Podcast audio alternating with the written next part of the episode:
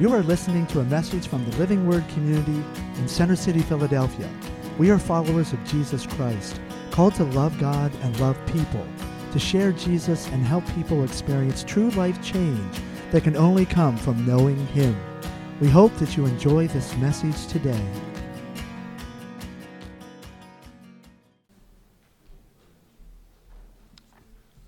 Dan is such a merciful guy.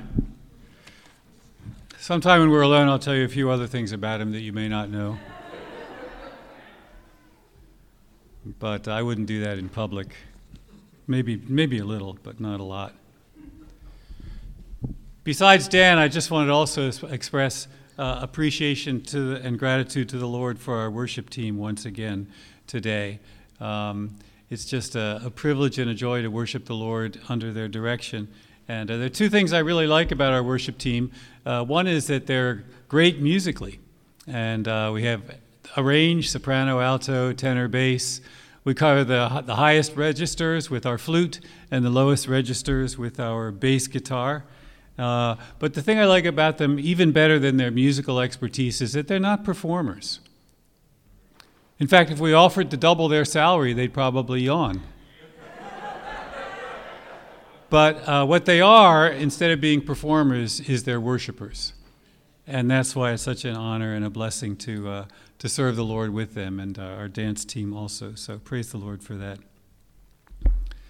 Well, I'm opening my Bible to John chapter 4 this morning. And uh, if you have a Bible with you uh, or one nearby, I would be delighted delighted if you would join me in the fourth gospel, the fourth chapter, John chapter 4. We're going to be sharing some verses together from John chapter 4 this morning. And I just want to mention that uh, the Lord has been saying a lot of things to us through the scriptures lately and, and been t- teaching us richly through His Word. And He's doing it today at Harvey Cedars and has been this weekend to our youth through their leaders down there. And uh, so we're just part of the fabric of all of the teaching God is, has, has been giving to us. And, and last Sunday, my brother Dave Freer was standing here in this spot, and uh, he preached a powerful message from Isaiah chapter 65. And he was talking about uh, God's remnant, about those who, in the midst of an age of idolatry and spiritual coldness, were serving God with fervor and zeal.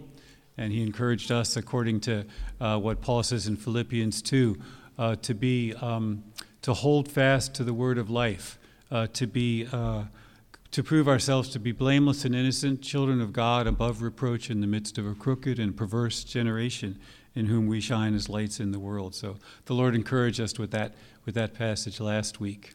But I want to uh, go back to and not base my teaching today on uh, what Dave shared last week, but rather what my brother Ephraim shared early in the month. And uh, some of you may remember, I know many of you were here or on Zoom, uh, way back on October 3rd, uh, when my brother Ephraim also shared from uh, John chapter 4.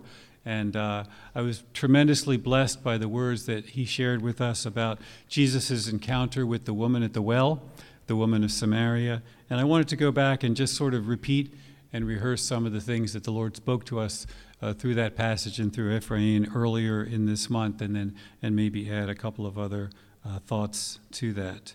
So uh, we're back in John chapter 4 where we started. You may know that the Gospel of John uh, includes a number of long, detailed, personal conversations that the Lord Jesus had with some individuals that are not recorded in the other Gospels, in the Synoptic Gospels. Nathanael in chapter 1, uh, Nicodemus in chapter 3, uh, the woman at the well in Samaria outside the town of Sychar in chapter 4, which we're going to be looking at today. And, and those are just a few. And uh, it's just powerful uh, insights that the Gospel of John gives us into Jesus' personal conversations with a variety of individuals from many different backgrounds. And some of them start off very simply.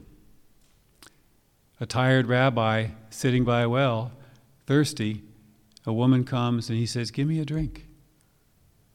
started out as a really simple conversation, but quickly developed into a, a powerful encounter that this woman of Samaria had with the Lord Jesus, and it transformed her. It turned her world upside down. Nothing was the same for her or for her village after that. And I think the Lord wants to have dramatic, personal, powerful encounters with each one of us, and not just at the day of our salvation, but every day throughout our lives. He wants to, to transform us by His meeting with us and the things that He speaks to us. Earlier in this month, Ephraim said, you know, it's fine for us to, to talk about superficial things, shallow things like football or, uh, you know, shopping or uh, computers or uh, the weather or stuff like that. That's fine. But if you spend time with Jesus, He's going to get a little bit deeper, a little bit more personal. Partway through this conversation, Jesus tells the woman to go call her husband, and she says, I don't have a husband. And he says, No, you've had five husbands, and the one that you have now is not even your own husband. In this you've spoken truly. Sir, she said, I perceive that you're a prophet. She could tell something, something strange was going on with this, with this young rabbi who asked her for a drink. Jesus has a way of drawing us in, and he drew her in. And he said to her, Everyone who drinks this water is going to get thirsty again. But the one who drinks the water that I give him, that, wa- that water will become in him a well, springing up to eternal life. He draws her in. And uh, it's powerful. And the Lord wants to, to draw you in, too. If you spend time with Jesus, if you hang out with him, he will change you. He will transform you and He'll make you into a transformer of other people. The Lord wants to change us as He did her. The Lord wants to make us agents of change, as was true with the woman at the well. Earlier this month, when Ephraim preached powerfully from this passage, he focused primarily on, I think, the first part of the passage, which is Jesus' conversation with the woman, which is incredible and overwhelming.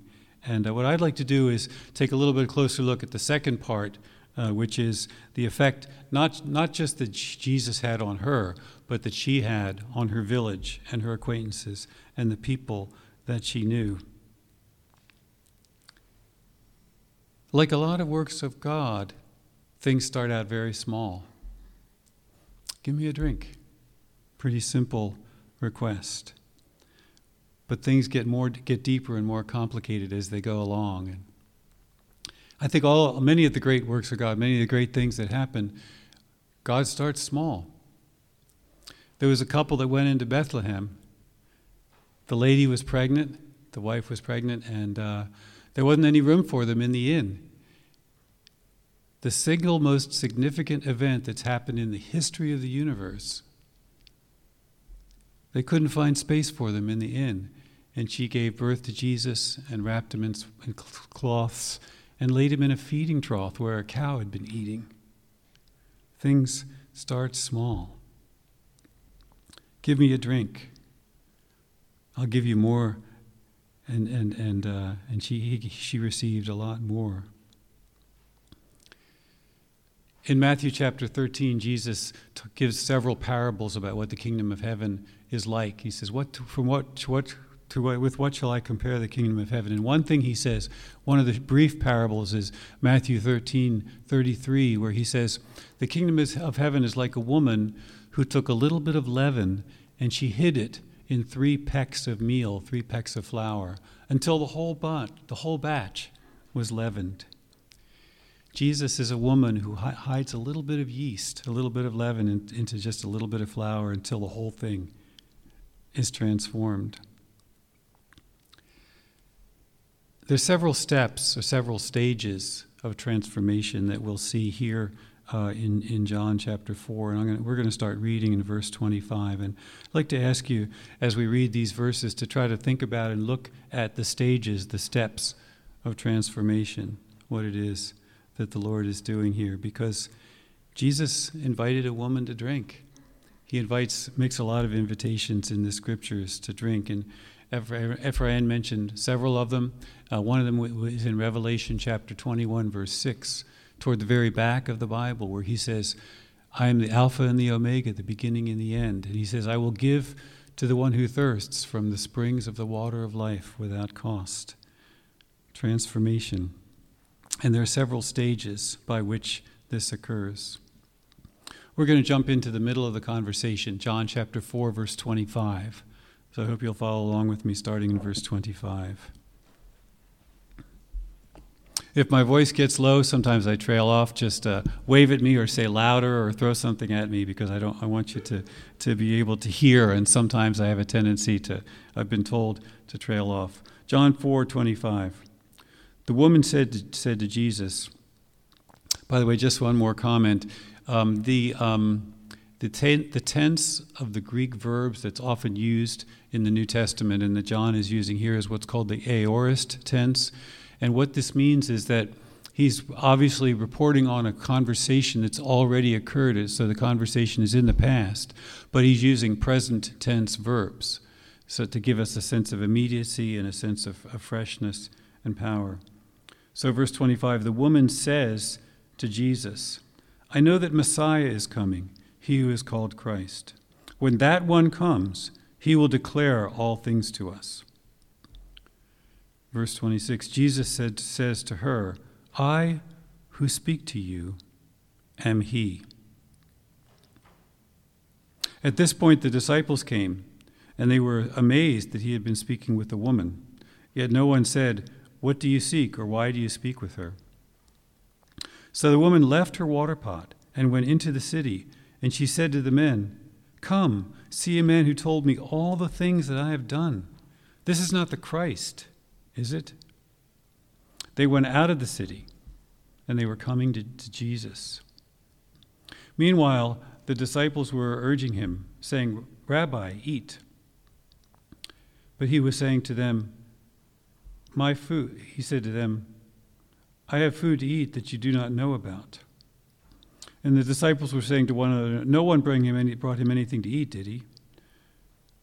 Verse 34 Jesus said, my food is to do the will of him who sent me and to accomplish his work. Do you not say, uh, There are four months, and then comes the harvest? Behold, I say to you, lift up your eyes to the fields, for they are white to harvest.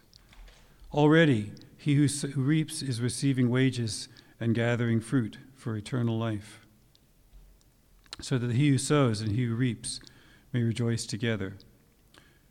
For it has been for in this case the saying is true one sows and another reaps.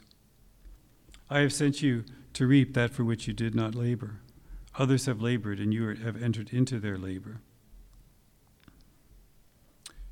From that city, verse 39, many of the Samaritans believed in him because of the word of the woman who testified, He's told me all the things that I have done.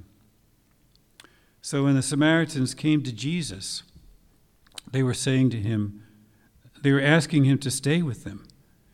And he stayed with them there two days.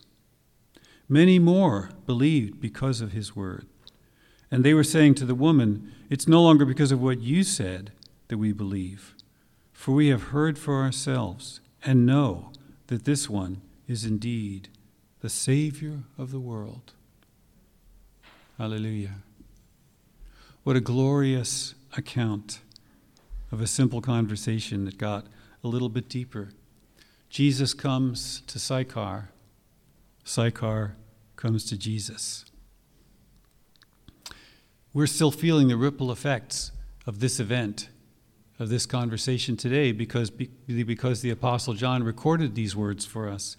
The message has come down to us in the 21st century, and, and it still has the power to transform and to change. I'd like to just spend a little time uh, with you just observing what's happening here in this passage. You know, it's been said, some of you may have heard, that there are three parts to Bible study. The first part is observation, the second part is interpretation. What does it mean? The third part is application. How does it apply to our lives? And I think that we make the mistake sometimes of quickly going through the first part, the observation, to spend most time on the second part, the, uh, the uh, interpretation and the application. But The most important part and the first part of reading Scripture is just seeing what's here, what's going on, what is being said. Let's, let's observe. There's six steps that, that I have noted, six sort of stages in the transformation process about how an individual, a city, and even the world is transformed by an encounter with the Lord Jesus. And uh, we'll see these as we go through. And I just want to mention them uh, briefly to you just to list them uh, so that you'll, you'll recognize them when we come to them. The first is what I call expectation, the second is realization. The third is the telling of others, the testimony. The fourth is the fruit, the results of that telling, of that testimony being given. The fifth is an invitation to the Lord to stay. And the sixth is what I call spiritual maturity, reaching the end, re- reaching spiritual maturity. So we're starting here in verse 25 with expectation. John 4:25.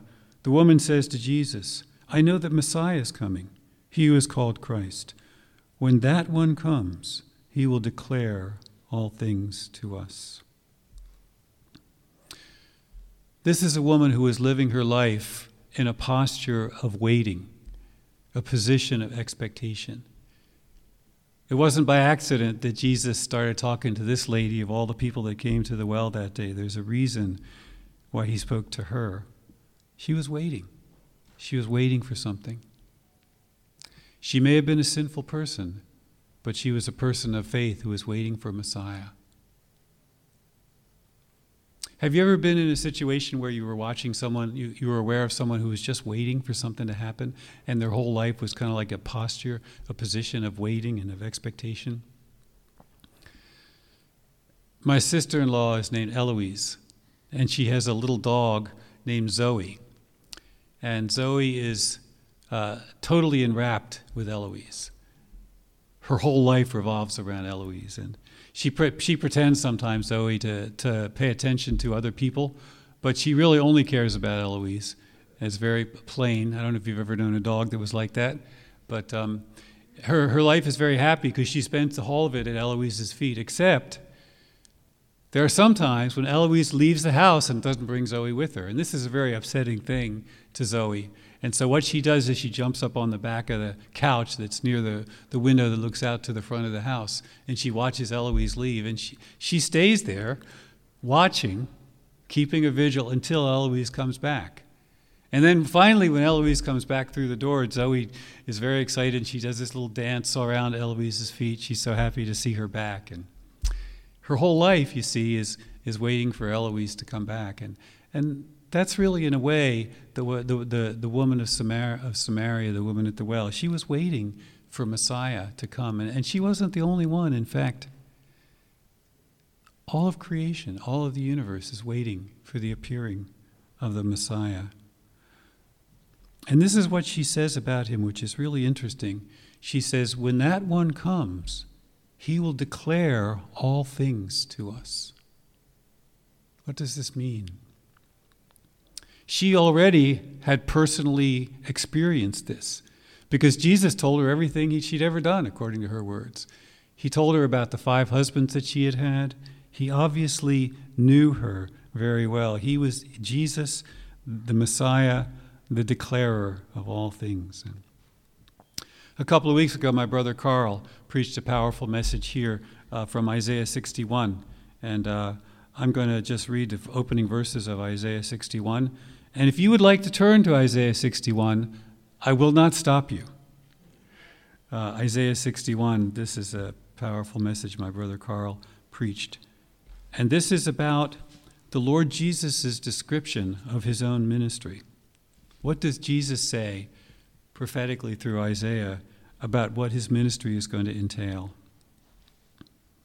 Isaiah 61 The Spirit of the Lord God is upon me, because the Lord has anointed me to bring good news to the afflicted.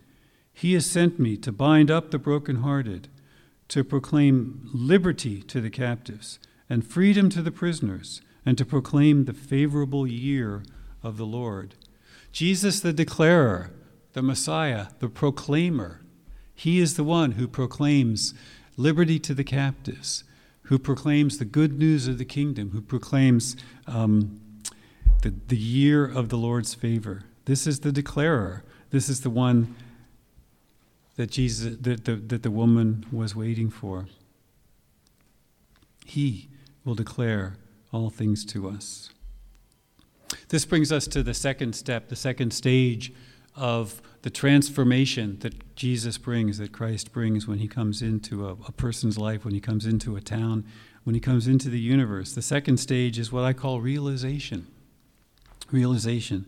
Because after she had expressed to him her expectation that, that Messiah was coming, in verse 26, Jesus says this I who speak to you am He. The simplest of all statements, the most, most earth shaking thing that human ears have ever heard. Woman, you've been waiting for the Messiah to come. You're talking to him. It's me. The time of your waiting is over. Can you imagine how, uh, how uh, shattering that must have been of all of her expectations, how, how her world was turned upside down, how astonishing that this was the realization that the wait is over. You're talking to him. Wow. Do you want to have an encounter with Jesus like that? Couple of weeks ago, when Carl was preaching from Isaiah 61, he also made mention of the passage in Luke 4 where Jesus reads the, this, this passage. He visits the synagogue and they give him the scroll and he finds the place in Isaiah 61, reads the very words that we just wrote, read, and he sits down. He talks about what the Spirit of the Lord had anointed him to do, and he sits down. And, and Luke records in Luke 4:21, the eyes of everyone in the synagogue were fixed on Jesus. And this is what he said Today, this scripture is fulfilled in your hearing. I'm here. The coming one is come.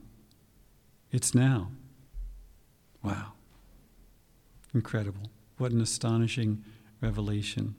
What an incredible actualization of the hope of all of the ages.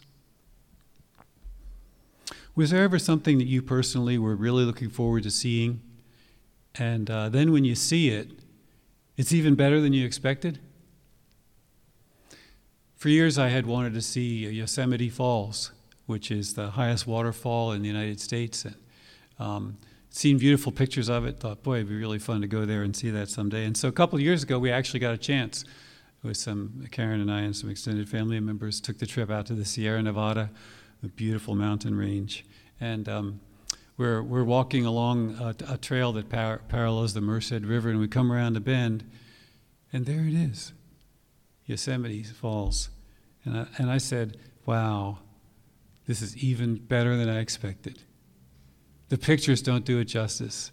You've seen a picture of Yosemite Falls, you ain't seen Yosemite Falls. When you see it with your own eyes, it's, it's, astonish, it's astonishing. And this is just one one of, of millions and billions and trillions of images of God's glory. And, and, the, and the glory of Yosemite Falls, as amazing as it is, dims by comparison with what was experienced in Samaria and in Sychar and by a woman and by the men she talked to that day. I who speak to you am He. If you have a good translation of the Bible, um, you will notice maybe that the last word of that verse is italicized.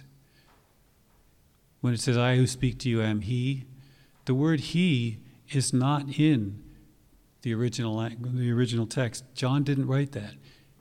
What Jesus said to this woman at the well was, I who speak to you am. I am. This is Yahweh.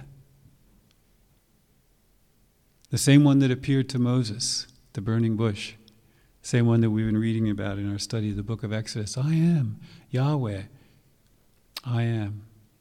Is here talking to you, lady, face to face. Wow. Incredible. I am is the basis of a long series of statements that the Lord Jesus makes in the Gospel of John in this amazing, unique book that we call the Gospel of John. I am the bread of life. I am the true vine. I am the resurrection and the life. I am a fountain of eternal life. I am the door of the sheepfold.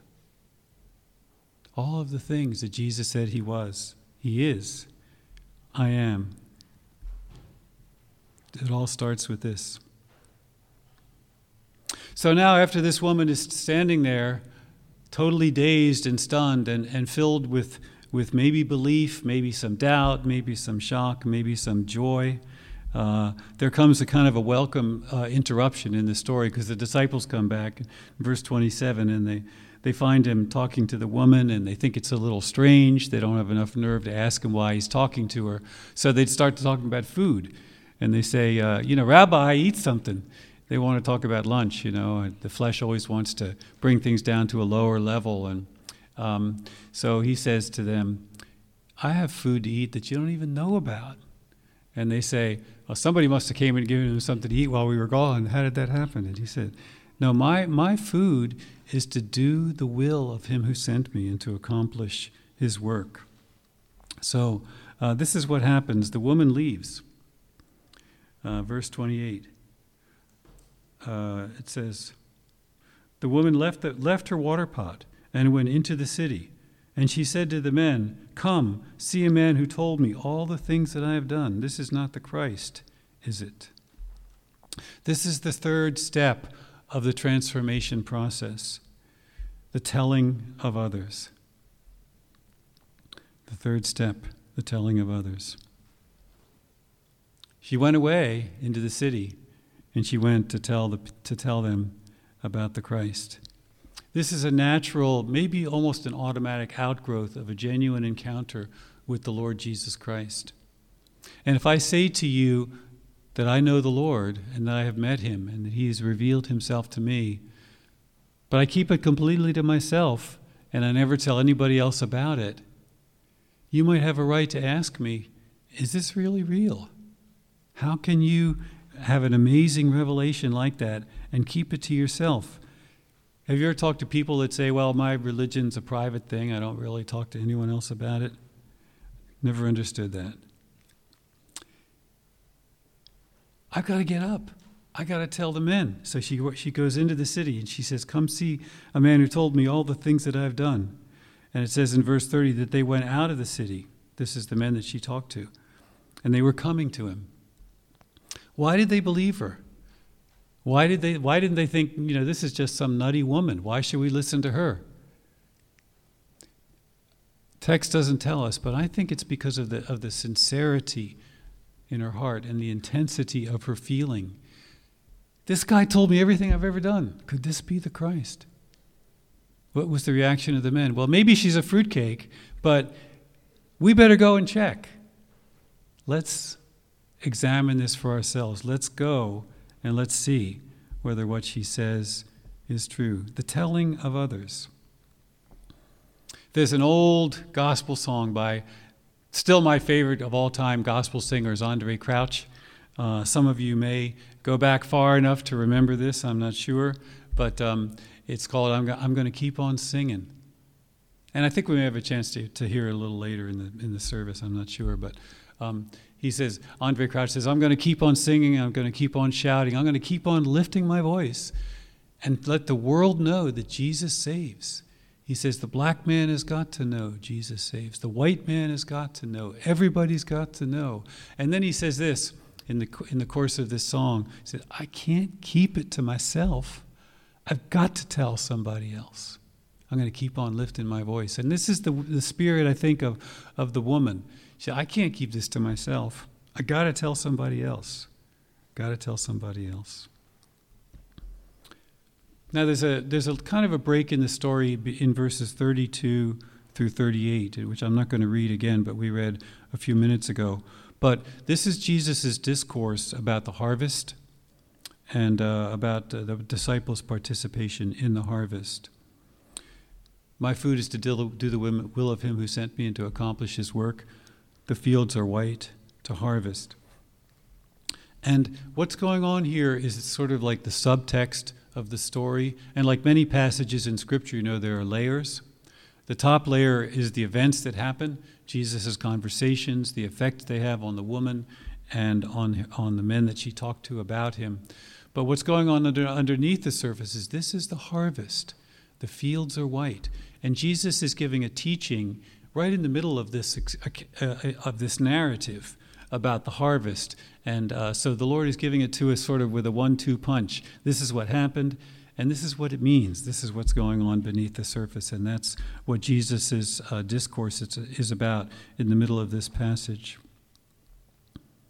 Then we, that, this brings us to what I, th- I see as the fourth step in the transformation process, and it's uh, verse 30 and then jumping to verse 39.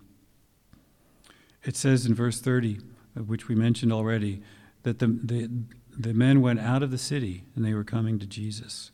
In verse 39, it says, From that city, many of the Samaritans believed in him because of the word of the woman who testified. He told me all the things that I have done.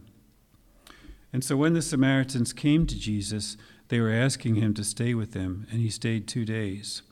And many more believed because of his word. This is the fruit of the telling, the results of the testimony, the word that the, the woman gave about Jesus and about her experience with him. This is the powerful message of the, the results, the fruit of the powerful message and it's, it's, I think it's really significant in verse 30 that they left the city. They could have just said, Well, thanks for telling us. That's nice to know, but we're kind of busy now. But they said, No, we're going to get up, we're going to go, and we're going to see, see for ourselves. They left their homes, they came to Jesus. And it says in verse 39 that many of the Samaritans believed in him because of her, of her word. And then in verse 41, it said that it's kind of like a second wave. After they invite Jesus to stay, many more believed. So a lot believed in the beginning. Jesus stayed two more days, and a whole lot more believed after that. It's the fruit of the testimony being borne. And this is the result of the transforming power of the Lord Jesus coming into their lives. Believing in the Word. And you know, that's what this book, the Gospel of John, is all about. It's about believing the testimony. And John draws back the, the curtain for us it, eh, toward the very end of the book. Uh, you, you don't have to turn there, you can if you want, but this is uh, John uh, chapter 20, verse, 13, verse 31. John 20, 31. This, John is saying that uh, has, has recorded some, some wonders, some signs, and he says, Many more signs Jesus did, which are not written in this book. But these have been written so that you may believe that Jesus is the Christ, the Son of God, and that believing you may have life in his name. That's why I wrote all this, John says, is that so that you would believe that Jesus is the Christ, the Son of God, and that believing you would have life in his name. That's the purpose of all of this.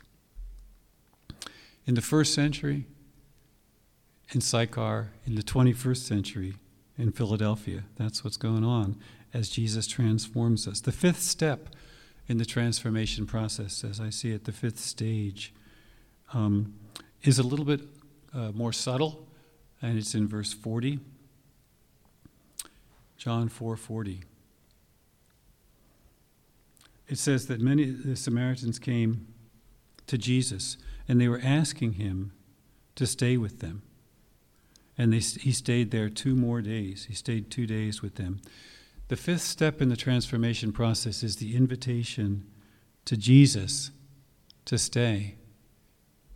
Will you stay with us, Lord Jesus?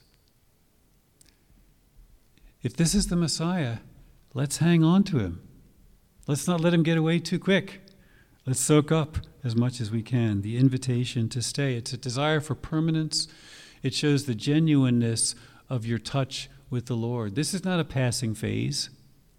When I first got saved, you know, I'd been into a lot of things, and you know, my mom and other people who knew me said, "Well, this is just another phase, and he'll probably get over it," you know.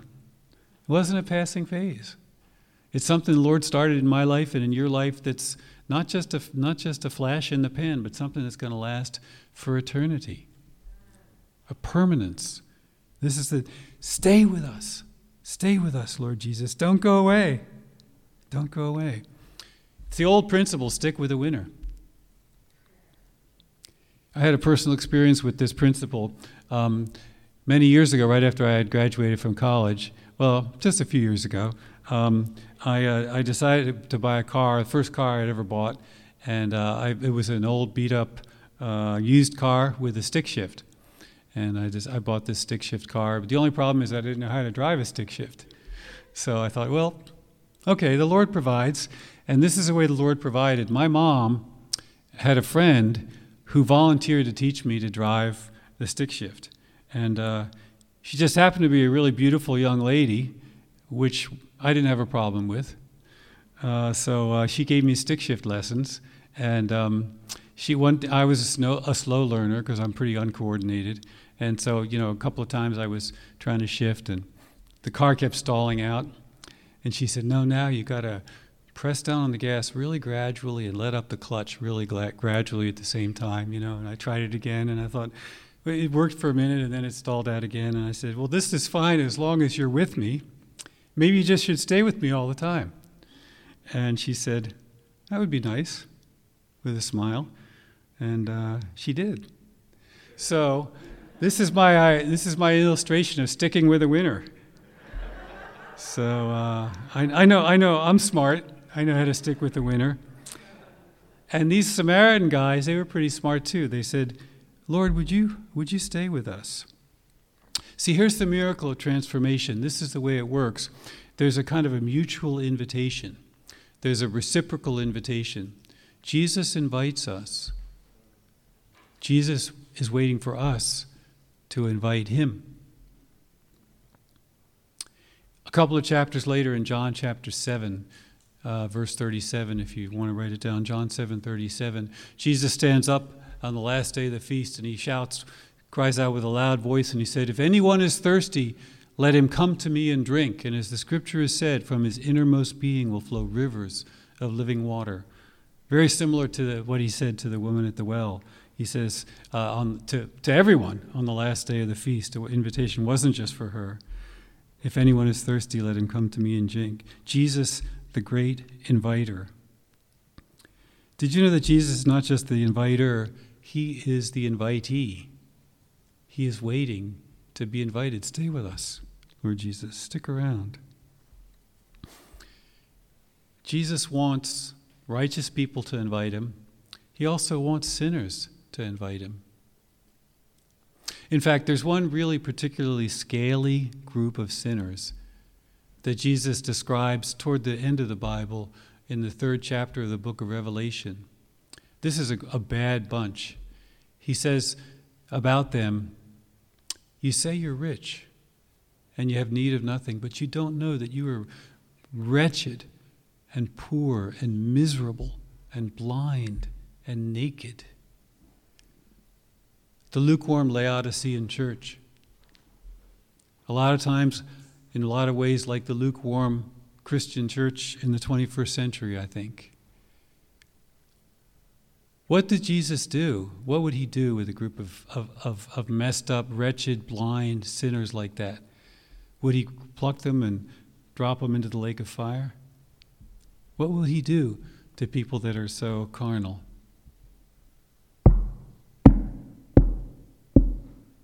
Behold, he says to them, I stand at the door and knock. This is Revelation 3:20. If anyone hears my voice and opens the door, anyone, I will come into him and dine with him, and he with me. Jesus, the great inviter, is waiting to be invited in. And he has tremendous promise for those who will do that. This brings me to what I see as the sixth step in the transformation that Jesus brings about to a woman, to a city, to us, to the universe. We've come all the way from expectation, realization, the telling of others, the fruit of that telling, the invitation. The last step, I think, I, I sort of call um, the reaching of spiritual maturity, spiritual maturity. And this is what the, what the, what the men of Samaria, of Samaria say, men of Sychar say in verse 42. They, were, they had believed uh, because of Jesus' word. And they said this to the woman It's no longer because of what you said that we believe, but we have heard for ourselves, and we have come to know that this one is indeed the Savior of the world. It's astounding. Thank you, lady, very much for telling us to come out of the city and meet him, but it's not just your testimony. We've heard for ourselves, and we have come to know that this one, this one is indeed the Savior of the world. This is spiritual maturity. This one, it becomes real. If you're tr- following Jesus or trying to follow Jesus because someone else told you you ought to do it, it may not last. But if you've heard for yourself, and if you come to know that He's the Savior of the world, and that, that coming to know is more than you understand just a, an acquaintance with some historical facts. You know, anybody can recite a creed. It's coming to know personally with a kind of a, a knowledge that you can build your life on the foundation of your knowledge of the Lord Jesus. This one is indeed the Savior of the world. He's more than a prophet. More than a prophet. You know, God didn't just love the lady, He didn't just love the men of Sychar. He did. He didn't just love people in the 21st century, He loves us today. And not just in Philadelphia, but all over the world. And not just believers, He loves unbelievers too. God loves the whole world. In fact, probably won't surprise you to hear that God loves the world so much that He gave His only begotten Son that whoever believes in him will not perish, but have everlasting life.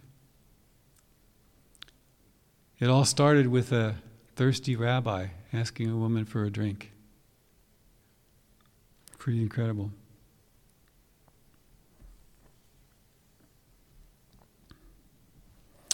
Lord Jesus, I just want to thank you for your word that you speak to us in so many ways. Lord, thank you for the privilege of worshiping you this morning, Lord, and for your anointing on the worship team. And Lord, thank you for your word going forth at Harvey Cedars among our youth and our leaders down there, Lord. And Lord, thank you for speaking to us uh, a couple of weeks ago through Carl about um, your anointing, Lord Jesus, to preach the gospel and to proclaim liberty to the captives in the year of the Lord's favor. And Lord, thank you for uh, last week talking to us out of Isaiah 65 about um, how, you, how you want a remnant who will serve you, just, to, just the privilege of being servants.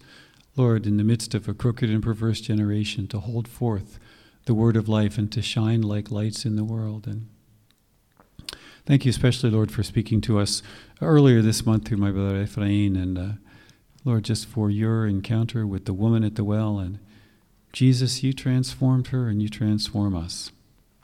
Thank you for loving us so much.